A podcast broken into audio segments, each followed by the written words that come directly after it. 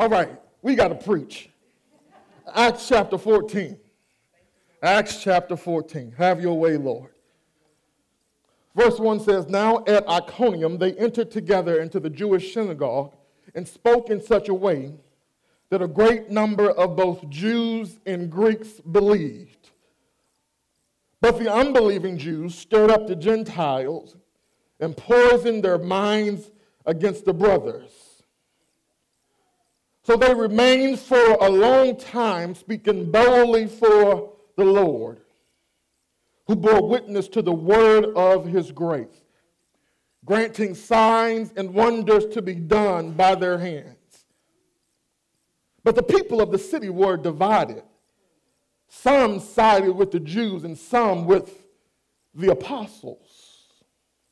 Verse 5 says, And when an attempt was made by both Gentiles and Jews with the rulers to mistreat them and to stone them, they learned of it and fled to Lystra and Derbe, cities of Lycaonia, and to the surrounding country, and there they continued to preach the gospel. Verse 8 Now at Lystra, there was a man sitting who could not use his feet.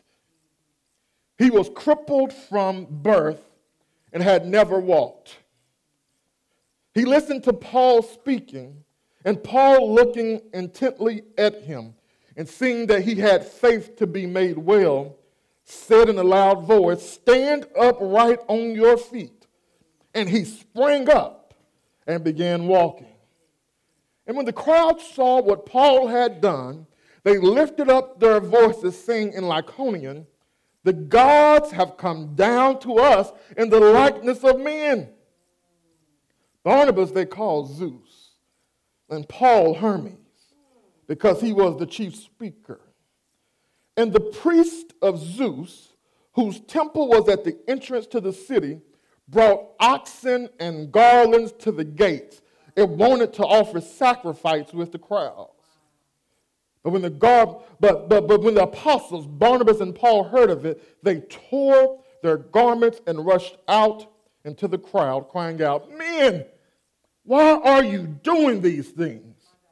We also are men of like nature with you, and we bring you good news that you should turn from these vain things to a living God who made the heaven and the earth and the sea and all that is in them.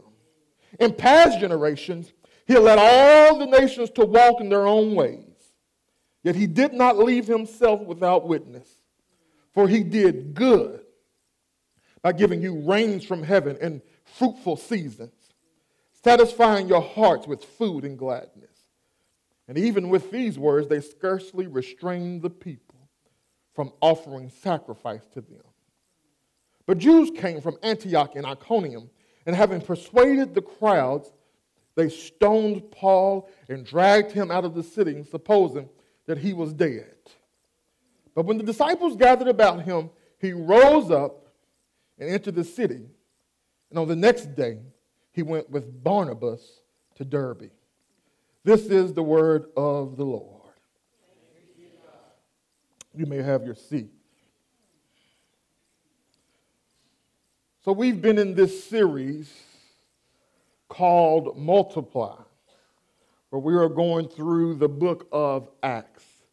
The, gospel, the, the ministry movement started in Jerusalem. Then from Jerusalem, it moved north. The next major place it went was in Antioch. And it was in Antioch that the disciples were first called Christians. From Antioch, they then moved west. And then they end up a little northwest from Antioch, and they land to another Antioch in Pisidia. And that's where we were last week. And now their time in Antioch in Pisidia is up. They, they've done the ministry that they could do. Persecution is strong there. And so now Paul and Barnabas on their first missionary journey is what we've been studying so far. They now move from Antioch in Pisidia and now move to the region that we know as Galatia. These were our text today is in cities which are in the region of Galatia. That's where we get the book of Galatians from. And so now we're going to see Paul and Barnabas go here, minister, plant these churches in the region of Galatia. And so now the first city that they come to is a place called Iconium. And then when they enter Iconium, they go as is their pattern, they go to the Jews first. It was Paul and when he wrote his letter to the Romans who said, I'm not ashamed of the gospel, for it is the power of God unto salvation to the Jew first. And so he keeps with this pattern. When he arrives to a new city, he goes first to the Jewish synagogue because the covenant that God made was to the people of Israel. And so they have the first opportunity to hear the gospel.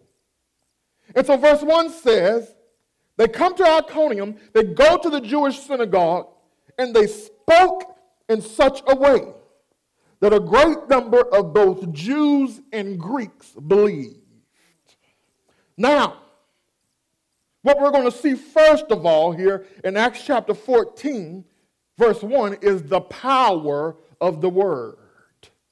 Look with me, first of all, as the power of the word. The text says, they spoke in such a way, or they spoke so, that a great number of both Jews and Greeks believed. Now, upon first reading of this text, it appears that the author, Dr. Luke, is heaping praise upon Paul and Barnabas for their great speaking ability. However, that point of view would be inconsistent with the totality of, of, Luke's writing and emphases in the book of Acts.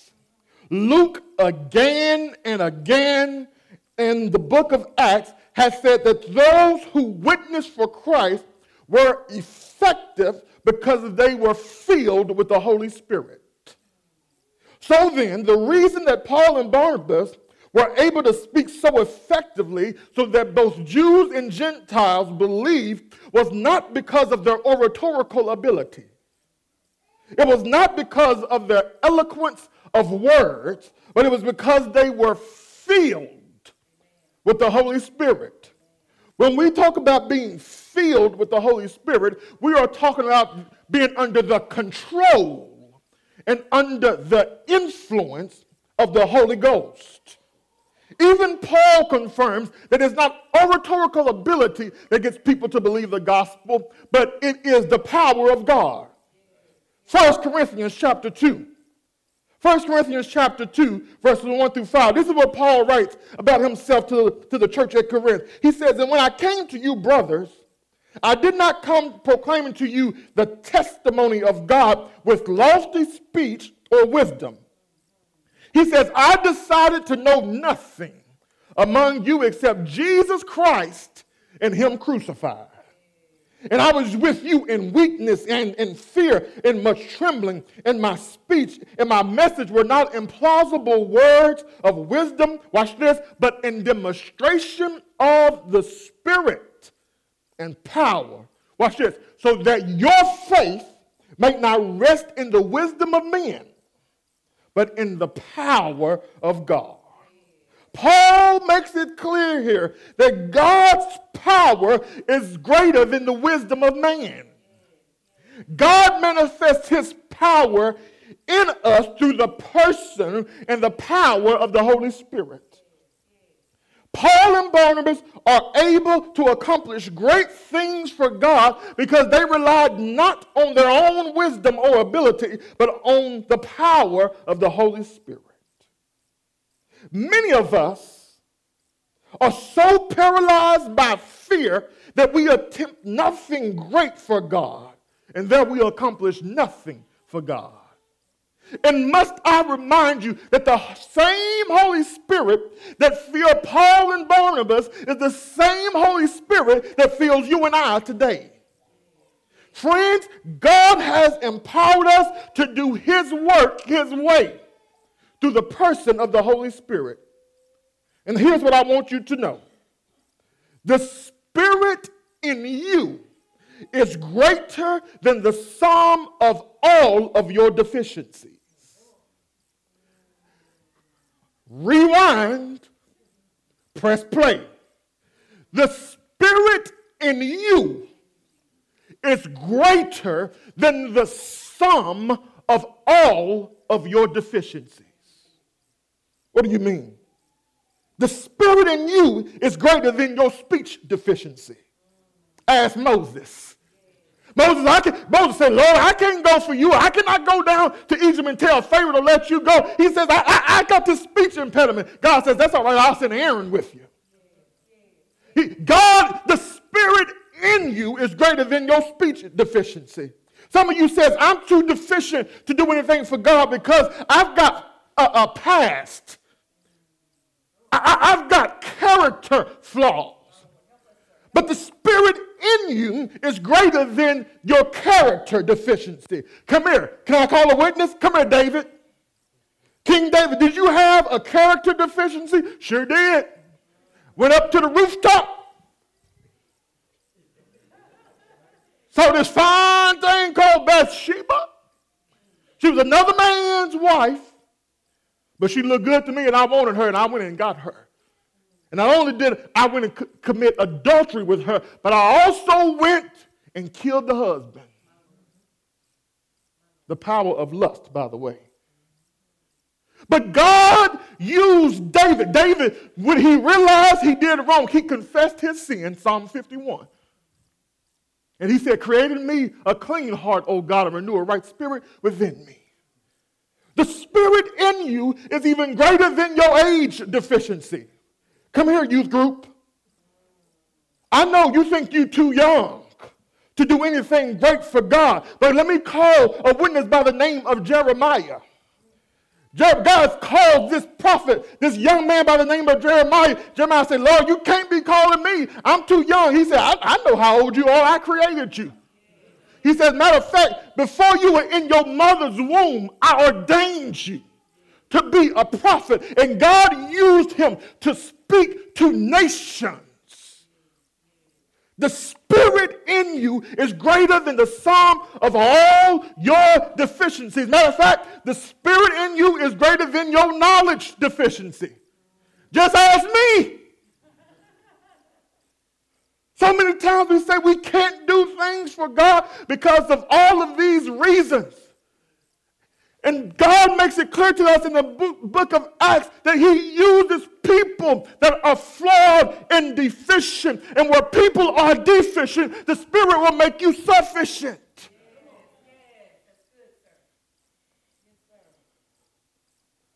Friends, let me just testify. One moment. The evidence of the power of the Spirit is on display before your very eyes every Sunday.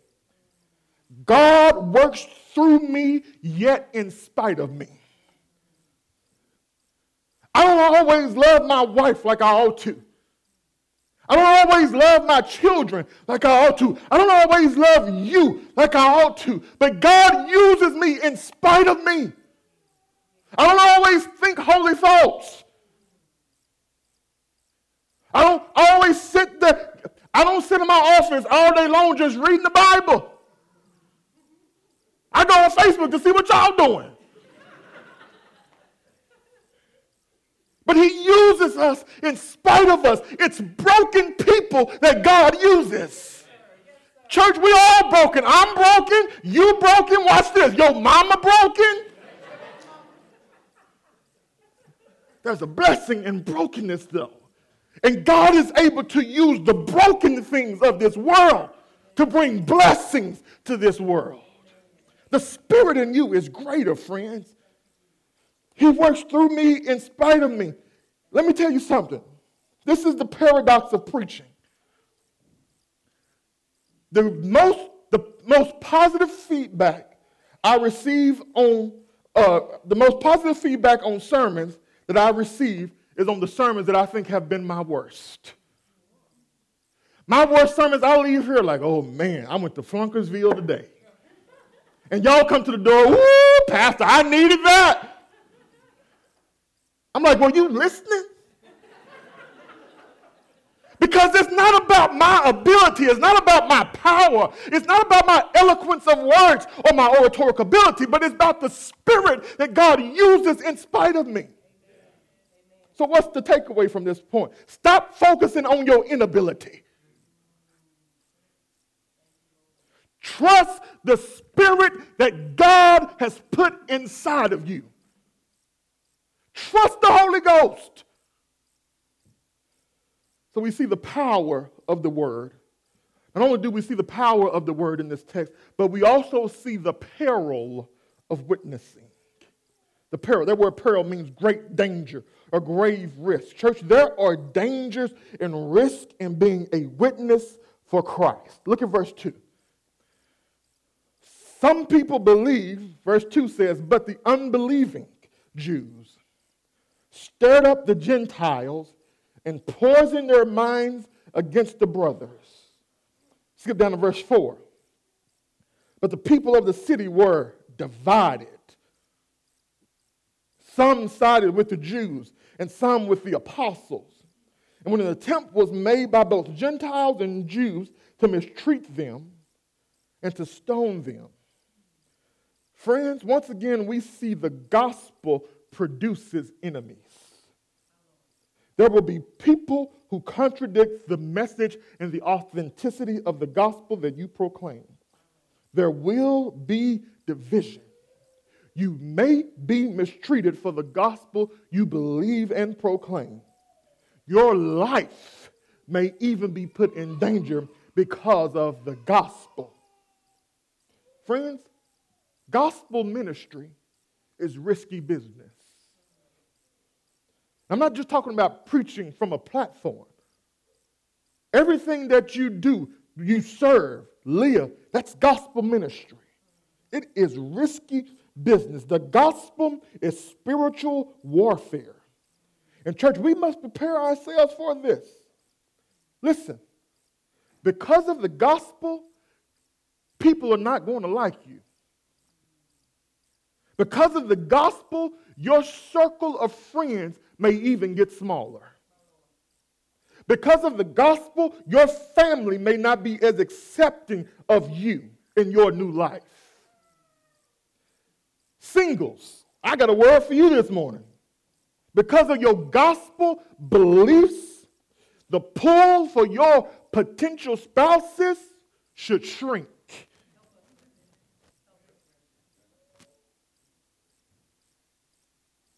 Friends, let me remind you yes, salvation is free, but following Christ is costly.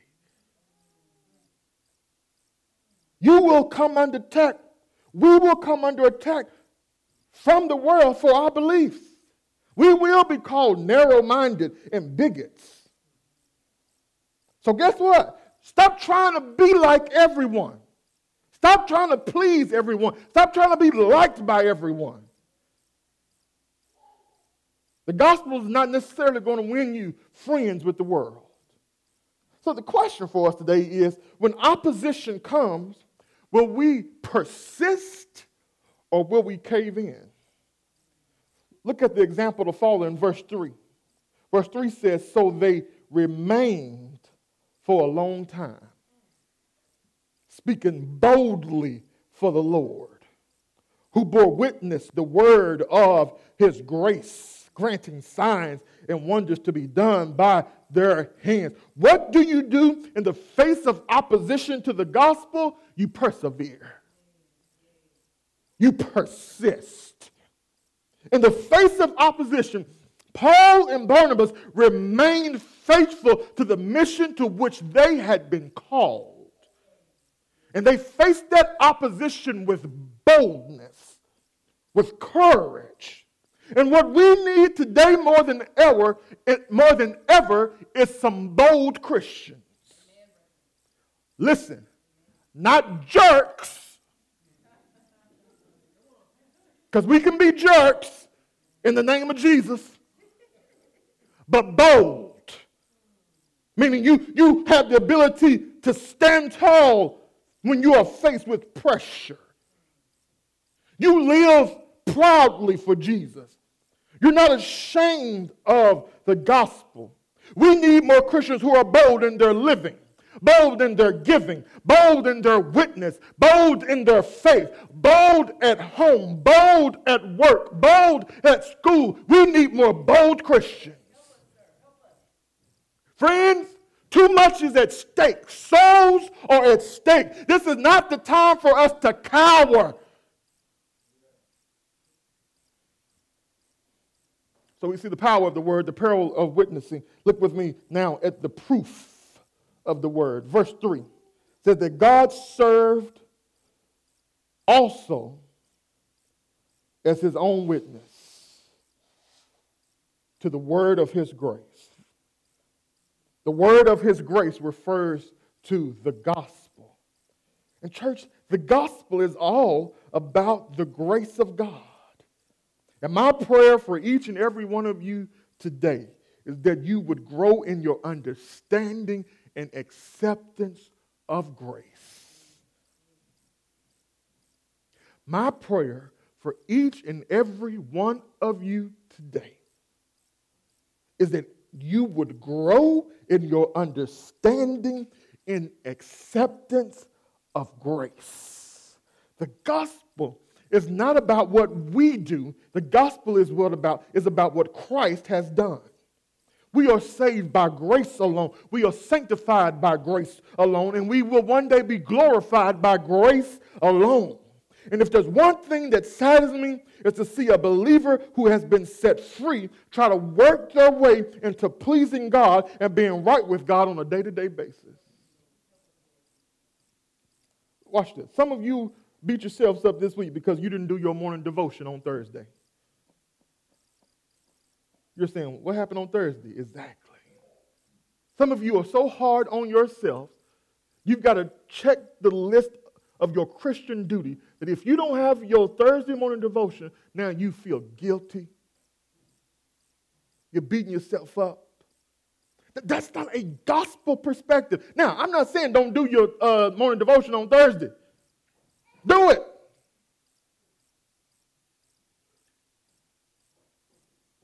Friends, we are gripped by grace. Grace is all around us. Think about it. I have to sit here and I have to ask myself every day, why did God choose me of all people to be adopted into his family? Answer grace. I, have to ask myself sometimes, because I daydream, y'all, when I uh, drive. You don't want to be on the road when I'm driving. And I go through the light, I'm like, what color was that light? And I have to wonder, why didn't I have a wreck why didn't I get T-boned when I went through that intersection? Answer, grace. How did I grow up not having health insurance for 18 plus years but not get sick? Grace. Why do I have the job that I have today? Grace. Why don't some of you have the job that you want? Grace. Because you see all the money, but you don't see all the hell that come with that money. Grace. Why? I even have to ask myself, Lord, why did you wake me up this morning? He comes back to me saying, Grace. I, I, I wonder sometimes, Brian, Lord, as much as I mess up, why are you giving me chance after chance after chance? And his answer to me is grace. How could a holy God save a wretched sinner like me? Grace.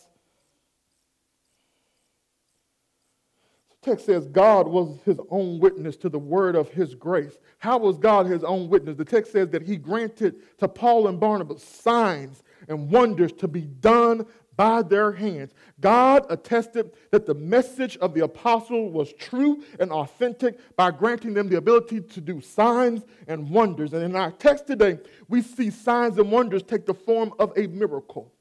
Verse 8 through 10 says that there was a man in the crowd at Lystra that was crippled from birth. and had never walked. And he listened to Paul preach, and Paul saw that he had faith to be made well, and said to this crippled man, Stand up on your feet. And the text says he sprang up, and the crippled man from birth started walking. The miracle, friends, the miracle performed here authenticates that this really was God's word. Oftentimes in Scripture, we will see miracles accompanying a word based movement. One question that I asked when I read this part of the story is one question that I asked, and I'm not going to give you the answer, is how did Paul see faith? That's one question. But the other question I have is where did this crippled man's faith come from? We don't know how old he was, but we do know that from birth he had been crippled. Never had the ability to walk, but yet he has faith that he can be made well. So, where did this faith come from? Is in the text. Look at verse 9 he listened to Paul speaking. Ooh, y'all missed that. Just like I'm missing my rag. Is it over there? He listened to Paul speaking. It's okay, I'm almost done now. I'm convinced that his faith was the product of him hearing the word.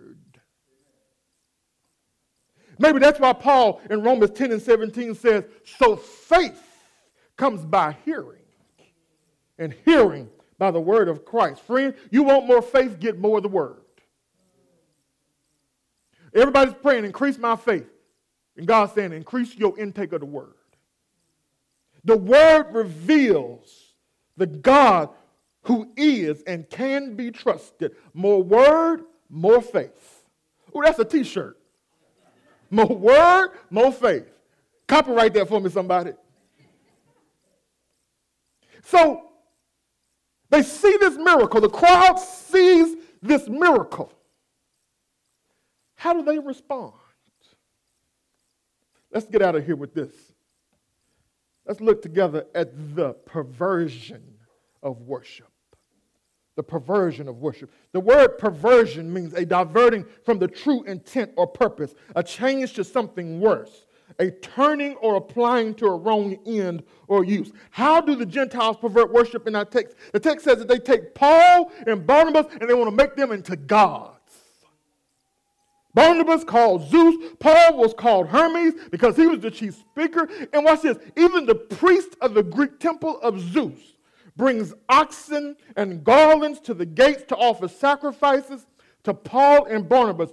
Friends, this is worship. It's false worship, but it's worship. All of us are tempted to do what, the, what these Greeks in our text did. We are always looking for something or somebody to worship.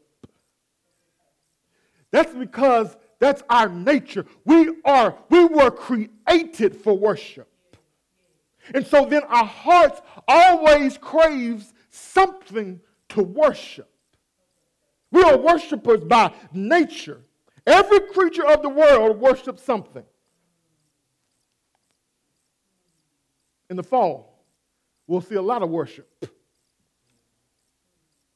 And it's going to be bad worship because a lot of people are going to go to Kansas City and try to watch the Chiefs play.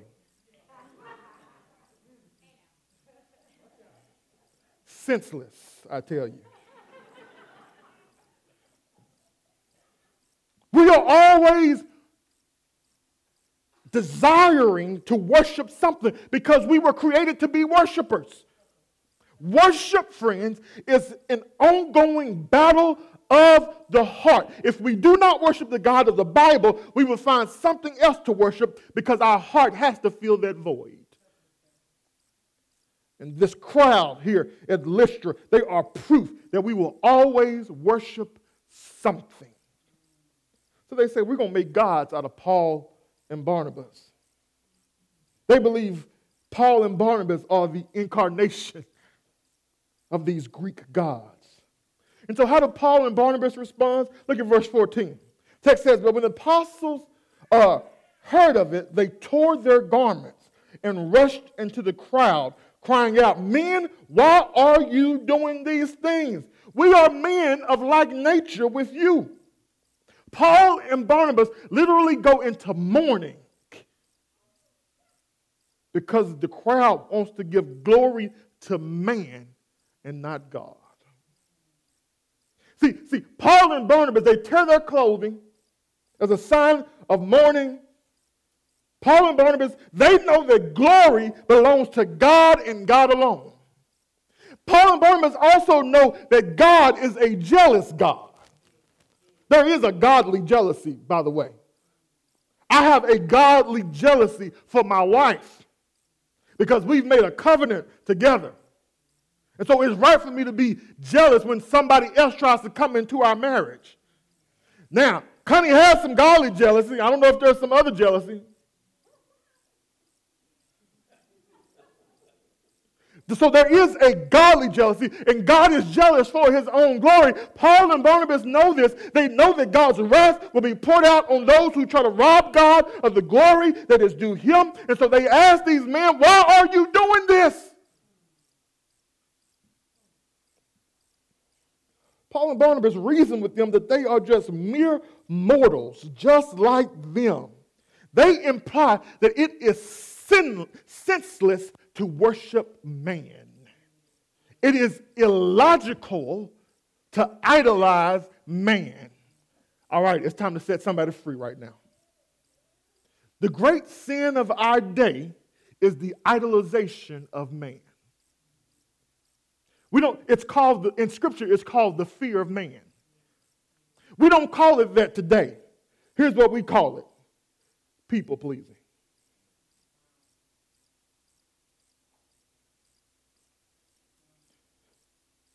Church, let me tell you something. People pleasing is simply a form of idolatry.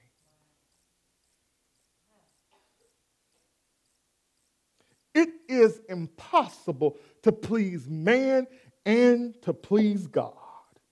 You cannot serve both God and man. Not only is people pleasing a form of idolatry, but idolatry of people also takes uh, shape in the form of seeking the approval of man. We want others to affirm us. We, we want to be accepted by others to feel good about ourselves. So we fear rejection. So what do we do? We put on a facade. We, we, we refuse to be transparent with our brothers and sisters in Christ because of what we fear they will think of us. And so we put on this mask as if we've got it all together. By the way, that, that Greek term is where we get our term hypocrisy. That's what a hypocrite is a play actor. We show up acting like we've got it all together when we know we don't have it all together. And so we lack being transparent because we want the approval of man. You know, I just decided, because y'all, y'all, people that know me well here, y'all know that I'm just pretty open. I, I tell you, I just tell you my truth because God is doing something. He's writing his story, good, both good and bad. The, the good and bad and the ugly of my life is God's story. And so I just told my wife, I said, look, I'm just going to tell people the truth because if I don't tell them the truth, they're going to make up a truth. I am so serious. Before you know it, it'll be out that you was on drugs. People will make up their own truth about you. I get on Facebook sometimes and I, and I read stuff from people back home. Somebody always dead but yet they alive. People will make up a truth about it. So I just say, I'm going to tell my own truth. This has, I don't know what that has to do with the sermon. Idolatry. Seeking the approval of man is simply idolatry. And Paul says it makes no sense to idolize men.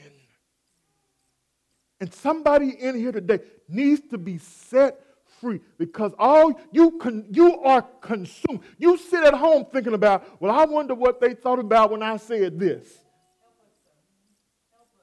And can I tell you, for most of us, you're the last person on our mind. We are not that concerned with you. We got kids running around. We got kids acting like they done lost their everlasting mind. The wife acting like she she done lost her mind. But and, and so you think I'm gonna think think about what you said? And more than likely, I probably wasn't even listening. I want to set somebody free here today because you're in bondage to the opinion of man and you've been set free from that. I'm just going to tell you right now don't try to please me. Because you never know what day I'm going to be in my feelings. Uh, now, here's my point people are fickle. One day we like you, the next day we jealous of you.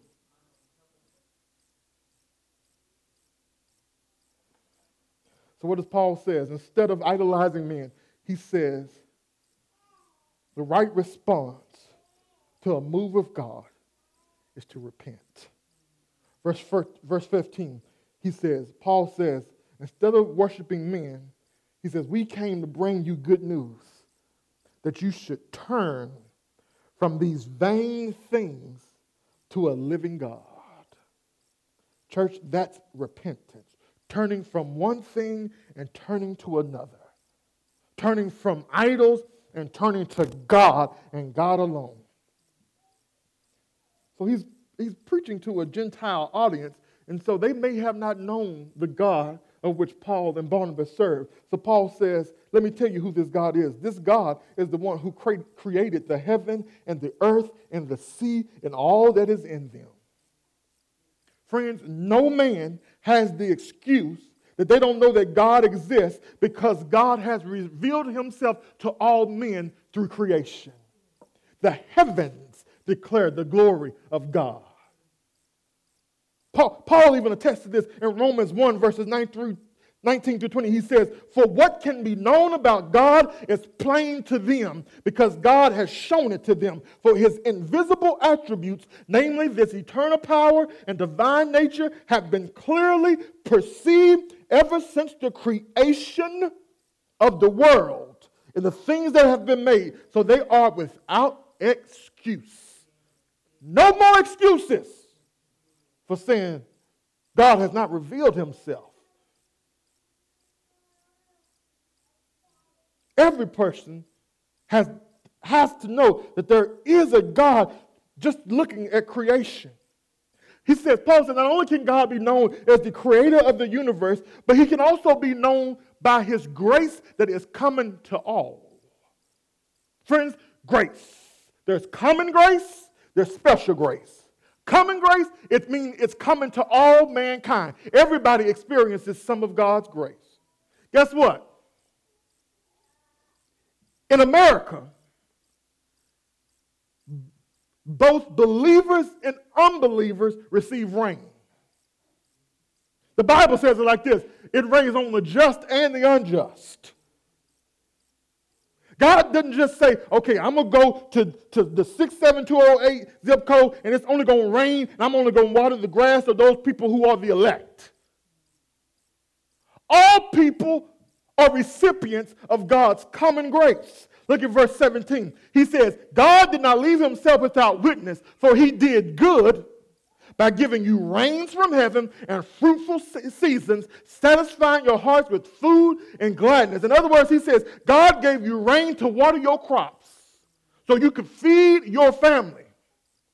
He says he gave you seasons of prosperity. This, this Paul is saying God is good to all.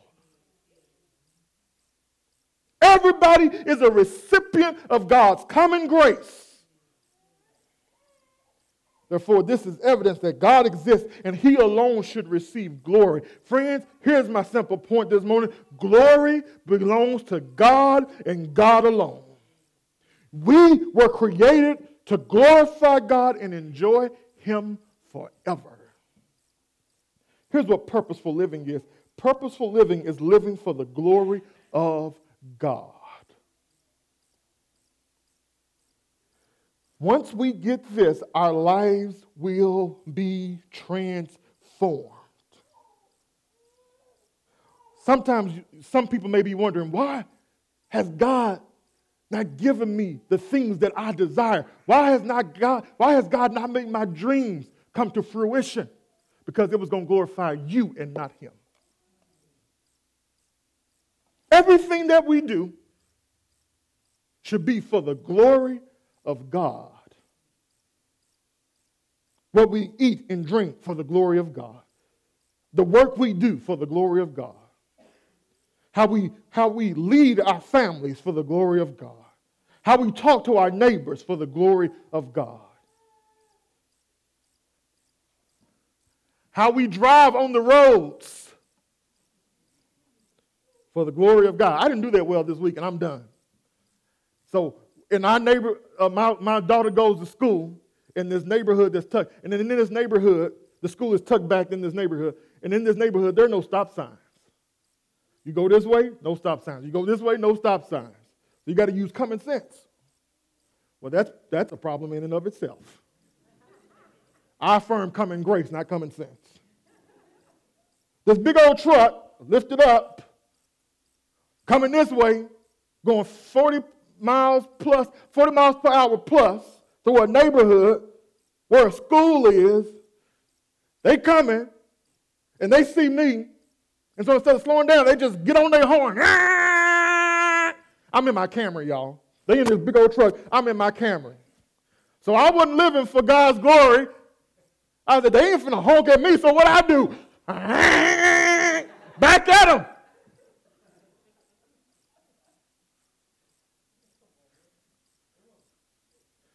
Now, they cross the street, then they stop. I'm like, oh, Lord, this big old truck done stop. I'm gone now. Hope they don't follow me. But we are oftentimes, think about it, just when we're driving, we're supposed to do it for the glory of God. Even when people are ugly to us, we shouldn't give them the finger. I know y'all do it. I've never done that. Why are you laughing, Brian? I've never done that.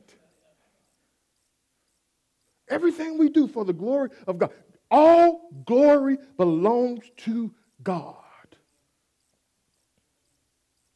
When we idolize men, we rob God of the glory that's due him. We deify man.